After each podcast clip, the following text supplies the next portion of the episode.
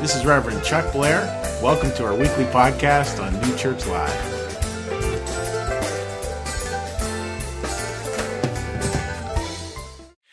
great to see all of you here today. You know, really, what a what a beautiful weekend, and I, and I think you know the, the the definitions of church that are beyond just a building, but are about ripples out into the world. That's where we come to see church not as an institution, but church is an invitation. Invitation to really live purposefully and really live in very loving ways. And that's what today is going to be talking about. We're also closing our series, so I want to I want to, I want to close it and then sort of use that to kind of launch out into our wonderful speakers we have for you today. I'd ask you to take a look back here to the close of the series. We're going to be talking about returning from Rwanda, and as we look at living gratefully, these are the points I want to be just just making sure we're very aware of. Can we? I'm going to have you say the last E word there. Can we work on seeing the world with beginners? And then I if you say the last C word there, polysyllabic and all, finding a gratitude beyond. Same thing on the last one, accepting that we are loved by God and passing that love on. You guys are good at pronunciation. Releasing our obsessive need. Boy, this is one I need to work on. Releasing our obsessive need for security and finding the inspiration that grows from.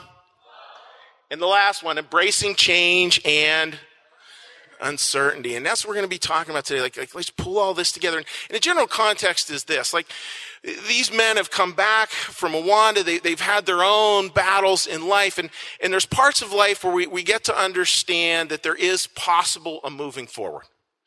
Yes, with countries like Rwanda, and yes, on a personal loss as well, that there is a moving forward. And the choice we have in those moments is can we actually pay it forward? Because we know that God's a good God.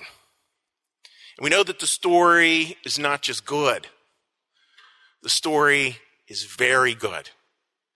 The Bible passage I want to read really quickly to you, and they're going to put the key word up on the screen as I read this. This is from Psalm 30. I will exalt you, O Lord, for you lifted me out of the depths. And then this line, this beautiful line weeping may remain for a night, but joy comes with the morning. A beautiful line. Joy comes with the morning. And with that, I want to introduce to you two wonderful speakers. Now, the, the, the, the backstory to this is I was invited to Erica and Phil's wedding. We did this beautiful wedding. I'm sitting there, I'm sitting beside Pat and his wonderful wife, Linda. We're chit chatting. And uh, as we're chit chatting, he said, Do you know Malcolm Walter perchance? And I said, Yes, I do. I know Malcolm. And Malcolm actually just, it was, you'll, you'll get parts of this story. Malcolm just a, a, few months before I'd written him and posthumously his wife a, a, letter because I wanted them to know how much they had meant in my life. You know, they, they were incredibly informative in my life, incredibly formative in my life. And so we're talking, and, and he says he knows Malcolm. So I did what any of you would do. I pulled up my camera and we took a selfie and we sent it to Malcolm out in California. And then I did what I usually do, which I asked Pat to come speak at New Church Live. And, and he said yes, and Malcolm said yes. Malcolm actually flew the whole way out from California just to be with you folks today. So we truly do have a remarkable story. And with that, I offer our first speaker, Pat.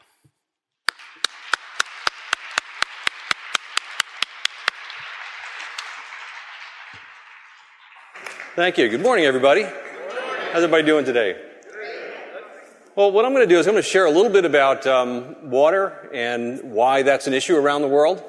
Uh, I'm going to talk about the organization that uh, I've been part of or volunteer and on the board of, Water for People. Um, I'll, uh, you know, Chuck asked us to share a little bit about ourselves and maybe why we're, uh, what our gratitude is about and how that relates to the work that we're doing. And then I'll turn it over to Malcolm and he'll share more about our trip to Rwanda uh, and some of the amazing stuff we saw there, and some of uh, Malcolm's personal story, which is also um, just amazing. So I guess the first thing is, you know, what I find is most people don't know a whole lot about water as an issue uh, from a poverty standpoint. Um, and if you travel in the developing world, which I'm sure some of you have, and I've done a lot of, um, you realize it's a huge issue. It's it's uh, maybe the core issue of what's driving poverty. Uh, there's 1.8 billion people on the planet that don't have access to clean water, 2.4 billion people that don't have access to sanitation. And what that means, they don't have toilets. Um, and water and sanitation obviously go together. If you don't have sanitation, the water becomes contaminated. Another uh, thing that happens from that, uh, unfortunately, is 840,000 people a year die from waterborne diseases, mostly diarrhea. Uh, not, you know, as uh, well known as maybe some of the other issues that people work on, but in the developing world, this is a big deal. Um, the other thing that's a big deal is the impact on families and particularly women. So if you were in uh, Rwanda with us, um, well, maybe the first slide up there I should have asked for, sorry. If you're in Rwanda with us, you'd see a couple things you'd see typically. You'd see, unfortunately, that picture in the middle of people taking water from that uh, uh, obviously unprotected source. You know, if that's the water you have to drink from, that's what you're going to use. And the other thing you'll see is people carrying water, mostly women, mostly young girls. I've tried this. It's hard work. You know, a jerry can, put that on your head, walk uphill for a mile. Do that a couple hours every day. That, that's hard work. And the problem is, if women are hauling water, they're not in school. Um, they can't have uh, uh, uh, other things that would drive income, like driving uh, you know, or, or having a garden, or other things that happens around the developing world. So it's a, it's a big problem and relates a lot to poverty. And until you can solve the water part of the equation, I'm not sure personally how you could solve some of the other things and, and get people out of poverty. Well, these are big numbers, but maybe make it a little bit more personal. Uh, my wife and I were on a, a, a, trip to see some of the Water for People work in Honduras. And we met this woman. She was about our age, and we were uh, visiting uh, this community, and they'd just gotten these, these uh, water sources put into their community. They were so happy. And this woman, she's in her 60s, she's all dressed up for the meeting with us, and she's kind of bouncing her granddaughter on her knee. And she said, I'm so excited. I have hauled water my entire life. It's, an, it's a mile from here down to the water point. I don't have to do that anymore. And my granddaughter's never going to have to do that. That was so cool. It was so exciting. But I also thought, you know, is, is her granddaughter going to say, yeah, grandma, I know you hold water a mile every day, you know, but. um, and I hope that happens. You know, that would be so cool. Uh, also, we were visiting, you know, people don't think about the sanitation side of things, but we're in India and we visited a school. And uh, you just kind of take for granted schools have bathrooms. No, they don't. So we visited this middle school, high school, and they didn't have bathrooms. And our organization, Water for People, was helping them put in these bathrooms. Um, and what we were told is the ratio went from 80% boys, 20% girls to 50 50. Wow. The thought that women aren't getting an education because there's not toilets? That seems crazy. But that's really what's happening in the developing world. Uh, so having access to, to, to, toilets, other than the obvious health issues, also provides uh, uh, lots of benefits um, uh, for women. Well, we're making progress. You know, if you think about how many people don't have access to clean water, some of the statistics that are out there, the UN in 2000 put a challenge up. Oh, could I put that slide back up there, please? Uh, UN put a challenge up there um, to have uh, half the number of people that don't have access to clean water by the year 2015, and pretty much made that number. And now the new goal is to eradicate it by 2030. But the thing I want you to do here is look at those two kids that we met in Rwanda on, the, on my right, your left, and think about them. And they're maybe four or five years old. And I was thinking about this 2030. That's really exciting. We're going to solve this problem. And then I thought, okay, could I really tell that little girl on the left that she's going to be 20 years old before she has access to clean water? Uh, you know, it just, it just it's not acceptable or, or, or we got to do better than that. Well, fortunately, and if you bring up the next slide, um, I've been very fortunate to work with an organization called Water for People. And I'll tell you a little bit about that, how we work, and then I'll let Malcolm talk more about um, Rwanda. But I've been involved with this organization for about 10 years. Uh, it came out of the North American water wastewater industry. So people that were running water utilities, people that were in engineering companies, um, said, hey, 150 years ago in the U.S., we didn't have this solved here. Can we solve it in the developing world? So they wanted to, wanted to do something. So we all came together. Um, I was CEO of an engineering company. Um, Malcolm is chief operating officer of a software company. So we're volunteers, but we're very passionate about this uh, because it also relates to the industry that we're in, and we've seen it. Um, so our vision in our in this organization is, is we call it everyone forever. So it means every household, every school, every clinic will have access to clean water and sanitation forever. Well, that's a pretty big, uh, tall order, but uh, thank you. Um, and we're making great progress. Uh, we work in uh, nine countries. We have about 180 um, employees, all uh, people from those countries, uh, plus our headquarters in Denver. Uh, and we work in 30 districts, which are kind of like counties, think of them as counties, uh, representing 4 million people.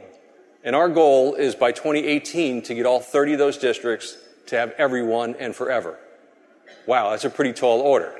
Um, so, how do you do that? Uh, and that's really uh, something I think the organization has learned, and I, am really looking forward to sharing with you. Uh, next slide.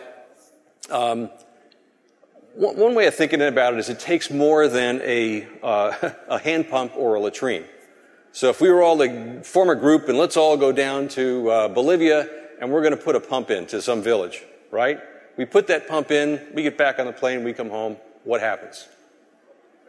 Well, the pump breaks, there's no one there to own it. There's no, uh, nothing to sustain it. You put in a latrine. There's no one there to empty it. So what organization has learned over time is you have to adopt a model that's more sustainable. And I won't get into all the parts of that. But we basically ask ourselves, all right, in this district or in this county, what would it take for everybody to have access to clean water forever and for us to leave? So they don't need us. They don't need an NGO.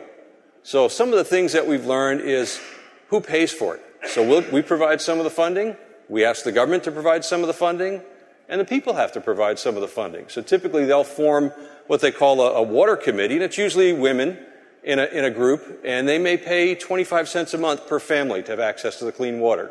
And that keeps it running. That keeps any spare parts that they need, but it also drives the ownership of it. We also work with the governments to do their part, so they have the technical knowledge to help these communities. And we also help uh, work with local businesses. So, is there a business for emptying latrines? It's crazy as it sounds, but you build a latrine, no one can empty it. It's a problem, right? So we have to help build those the infrastructure around it to get uh, everyone in those communities. And fortunately, we now have three districts out of our 30 at full coverage at everyone. We, we monitor for 10 years later to make sure it stays place, and we're pushing like crazy to get those other 30 uh, uh, on the on the way. So the next slide, um, uh, if you want to learn more about this, is a great website. Our organization's website is waterforpeople.org. You can figure out how to donate. But one message I'd like to leave for you also is as you're looking at other organizations, look for that sustainability part of it. You know, is it gonna, is it gonna be there for a while? And a story that comes to me about that, and it really relates to, you know, what am I, what am I grateful for, as uh, Chuck was asking you know, I'm a very blessed person, you know, great family, uh, great health, uh, get to do a lot of great stuff. But I have two daughters, and it's probably, you know, the thing I'm, I'm probably most grateful for. And as I visit these villages and I see these little girls, it breaks my heart. And um, probably around 12 years ago, I was visiting India, and I was just learning some about water for people. And we went to this little village, and this girl is probably seven or eight years old, and she comes up and holds my hand. That's kind of different. You know, in the U.S., you're used to kind of stranger danger or something, but hey, this is kind of cool. You know, I got a friend, I got a buddy. So we're walking around the village and we're looking at the new pump and they're showing us how things are working and she's, you know, so happy and so proud. Um, okay, but then I had to leave, right? Had, had to get back in the car, go on to the next village. So I've often thought, does that girl, does she still, is she still drinking clean water? Was she able to go to school? You know, what kind of life is she having? Is she healthy? Did she get sick? And the work that we do at Water for People, I think, makes that possible. So that's, that's kind of what, what I'm grateful for and kind of what, at the same time, what drives me to, to really make this happen as, as quickly as we can, can, can make it happen. One of the other things I'm grateful for is I get to meet some terrific people. Uh, and with that, I'm going to introduce uh, my friend and uh, colleague on the board, uh, Malcolm Walter, and he's going to share more about Rwanda and um, and kind of what we've uh, what we've learned there, and some of his personal uh, background.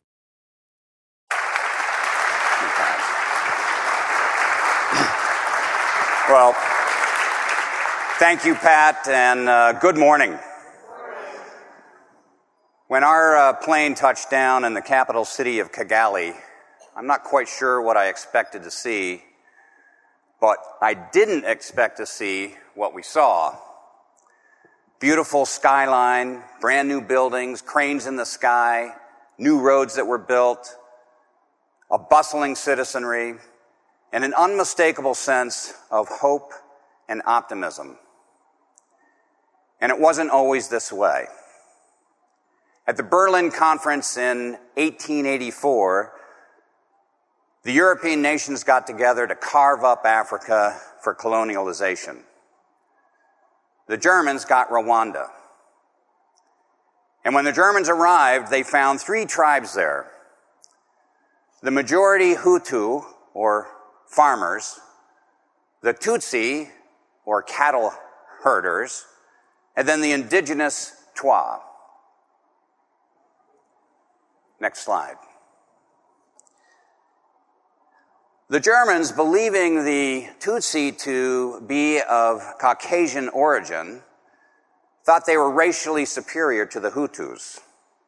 So it was no longer about being farmers and cattle herders, it was about skin pigmentation. It was about the width and length of one's nose. After World War I, the Belgians came in and took over from Germany, and they found it convenient to continue with the racial divide, such that every Rwandan had an ID that said you're either Hutu or Tutsi. In 1962, as one African nation after another got its independence, is when Rwanda did. This was following those 75 years of racial divide. And so the seeds were sown for a series of civil wars that ultimately ended in a tragic genocide 32 years later. Want you to consider some numbers here. The first is the date that the genocide began, April 6, 1994. The second is the percentage of DNA that all human beings share with one another. 99.5% of our DNA is identical to every other human on the planet. And yet we choose to focus on that last remaining half a percent to define how we are different. We fight wars over that half a percent. The next number is the number in millions of Rwandans, overwhelmingly Tutsi, who perished in the genocide. The next number is the percent of the population that that number represented. 20% of the Rwanda population perished. There wasn't a single family that wasn't directly impacted by the genocide. And the final number there is how many days it lasted until it was over. 100 days. And in the period leading up to the genocide and throughout until it was over, not a single civilized country, including the U.S., did anything. How does one recover from a tragedy of that magnitude? How does a nation rebuild itself? How does a neighbor get over the hatred? And I don't know the answer to that. But what I learned when we went to the Kigali Genocide Memorial was an incredible story of peace and reconciliation. And it starts with a leader, in this case, Paul Kagame, whose mantra was and is to this day, we are no longer Hutus and Tutsi. We were all Rwandans. And then it's thousands of acts of courage between individuals in reconciliation, where perpetrators confess their crimes to their victims' families and victims gave their forgiveness. Next slide. Consider this couple. That's Dominique on your left and Cansilde on your right. Dominique had killed Cansilde's husband and destroyed her home. And they came together for reconciliation. Dominique. The day I thought of asking pardon, I felt unburdened and relieved. I had lost my humanity because of the crime I had committed, but now I am like any human being. Cansilde. After I was chased from my village and Dominique and others looted it, I became homeless and insane. Later, when he asked my pardon, I said, I have nothing to feed my children. Are you going to help raise my children? Are you going to build a house for them? The next week, Dominique came with some survivors and former prisoners who were perpetrated, who had perpetrated genocide. There were more than 50 of them, and they built my family a house.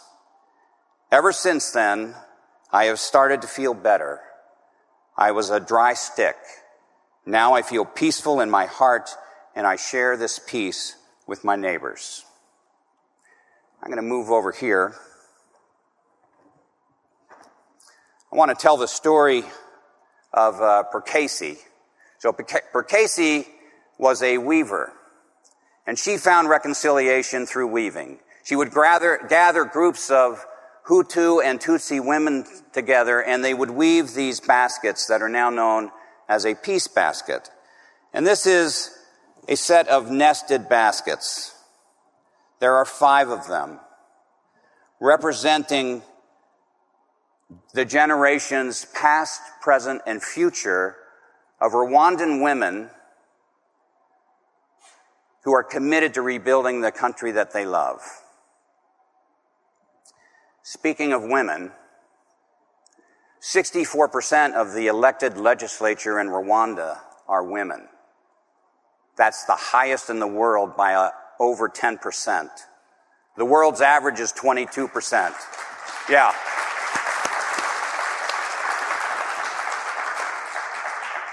Here in the U.S., we're 18. One of the things that I've learned as a result of being involved in this development work is that if you want to change the world, start with women and then mobilize everyone. I'll move back here.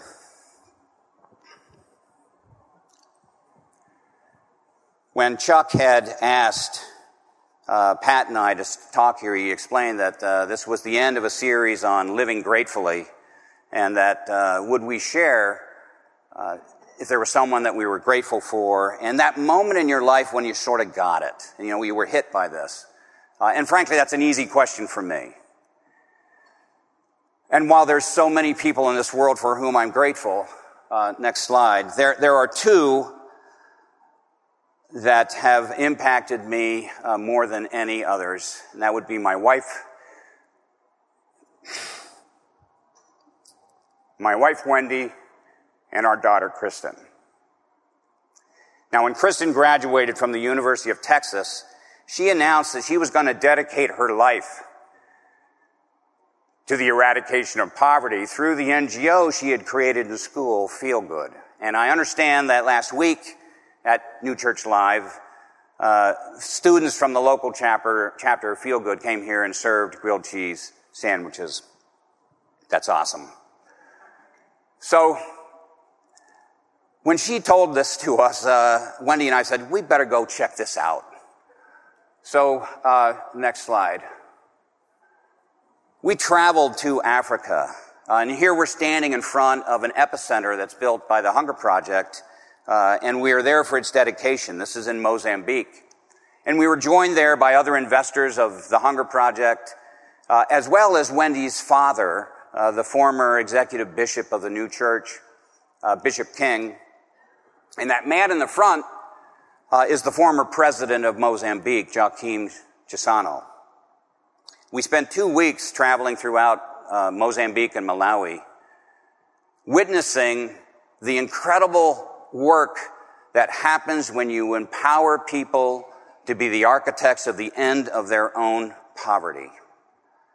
That was the moment in which Wendy and I both got it.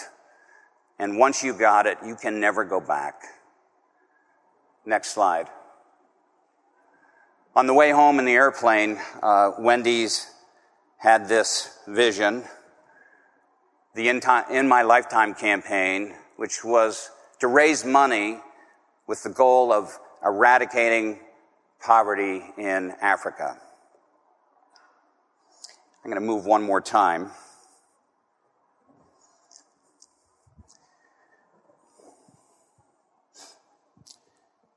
It was four and a half years ago that I stood on this spot in this building. The occasion uh, was Wendy's remembrance service. Two years after we returned from Africa, she was diagnosed with terminal cancer, and 18 months later, she passed away. And during that remembrance service, I told a couple of stories. And amazingly, two of them have to do with this building. The first occurred over 40 years ago. It was the first time I laid eyes on Wendy. And back then, this building was an old, beat up gymnasium. And the society would get together on Friday nights for a dinner and Bible study. And if you wanted a date on Friday night, you had to be going to Friday supper and if you thought you were pretty smart, you left before Bible study. well, that night I had a date. It wasn't Wendy. Uh, and I thought I was pretty smart, so we left right after dinner. And as we were leaving, up walks this gorgeous woman in this unforgettable red dress. I was later to find out that that was Wendy King. And one year later, we were married. Fast forward several years, and as fate would have it, Wendy becomes the development officer of the Academy of the New Church who owns this building. And in that capacity, she led an effort of a capital campaign, which, among things, converted the old gymnasium into this incredible Mitchell Performing Arts Center. And then fast forward many years after that, and I'm standing here on this stage recounting our life of 35 years together, a life well lived. Last time. Chuck had asked uh, and, and, mentioned that this service would be about paying it forward, and perhaps we'd want to say something about uh, paying it forward. And if I could have a slide here. This is the, uh, the picture of Wendy that, that um, was present during her service. Um, so, paying it forward, having been to uh, Malawi and Mozambique with the Hunger Project, having been to Bolivia and then Rwanda with Water for People, having seen the transformative work of empowering people to end their own hunger, having witnessed that a women first, mobilize everyone strategy leads to lasting change, having a wife and been married to the woman I love most in the world, and having a daughter who is kind of a mirror image of her mother, and a person uh, who's better than I could ever hope to become. I'm compelled. I am driven. I am committed to paying it forward by spending my time towards working to eradicate extreme poverty. In September, 193 countries came together and they signed on to what is now known as the Sustainable Development Goals, which have as their ultimate end the eradication of extreme poverty by the year 2030. And that's only 15 years away. And while it's too late for Wendy's lifetime, it's not too late for me. This is where I will pay it forward. This will happen. And one last thing. Next slide. Whoops. I have to read this. On Wendy's uh, memorial plaque, it says, She believed the problems of the world could be solved through the empowerment of women and love. She was right. final slide. If you have come to help me, you are wasting your time. But if you have come because your liberation is bound up with mine, then let's work together. This is the spirit that has led to peace and reconciliation in Rwanda. This is the spirit that drives the work of the Hunger Project and Water for People. And this is the spirit where together, working with our brothers and sisters, in which our liberation is bound up with theirs, that we can pay it forward. And I hope you'll join me. And by join me, I mean find that thing in yourself that you are deeply passionate about. Find that place in your heart where is your true self. Find that place where your liberation is bound up with humanity. And then pay it forward. Please join me. Thank you. So, the words I want to close on, I want to close on them with a smile and a picture of these words. All the life a person has comes from God by way of communities. And we can even look at a picture that captures that.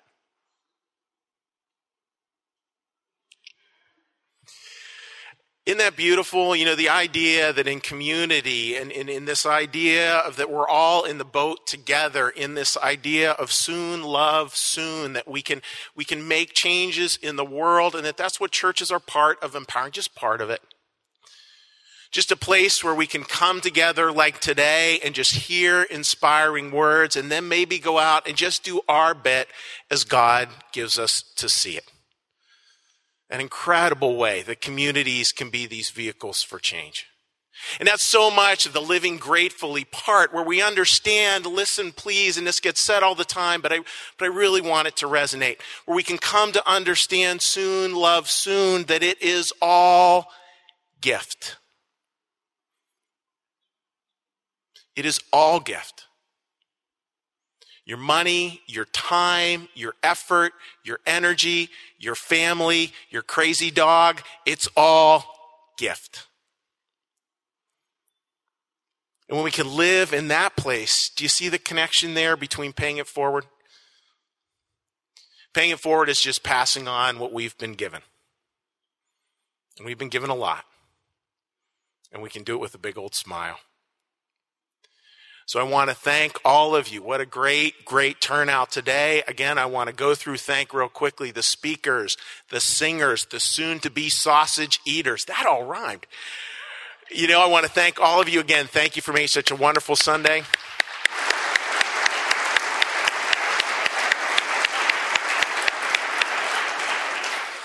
Now I'd ask you to join me in prayer. I'm going to say a prayer, then you have the opportunity to say your own silent prayer or the Lord's Prayer as you know it, or to just enjoy a moment of quiet reflection.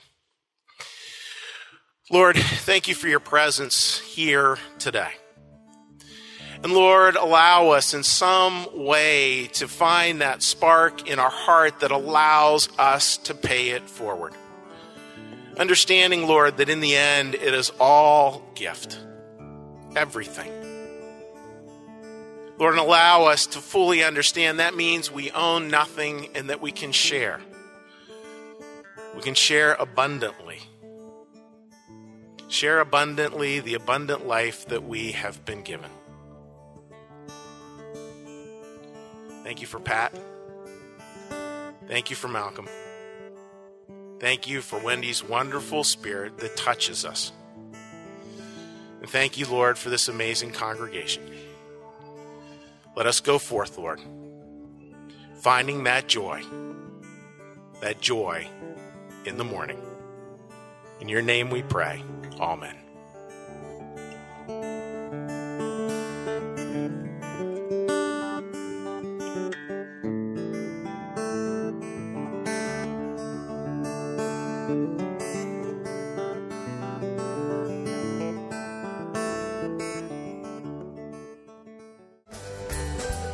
Thank you for listening. You can support this podcast at www newchurchlive.tv.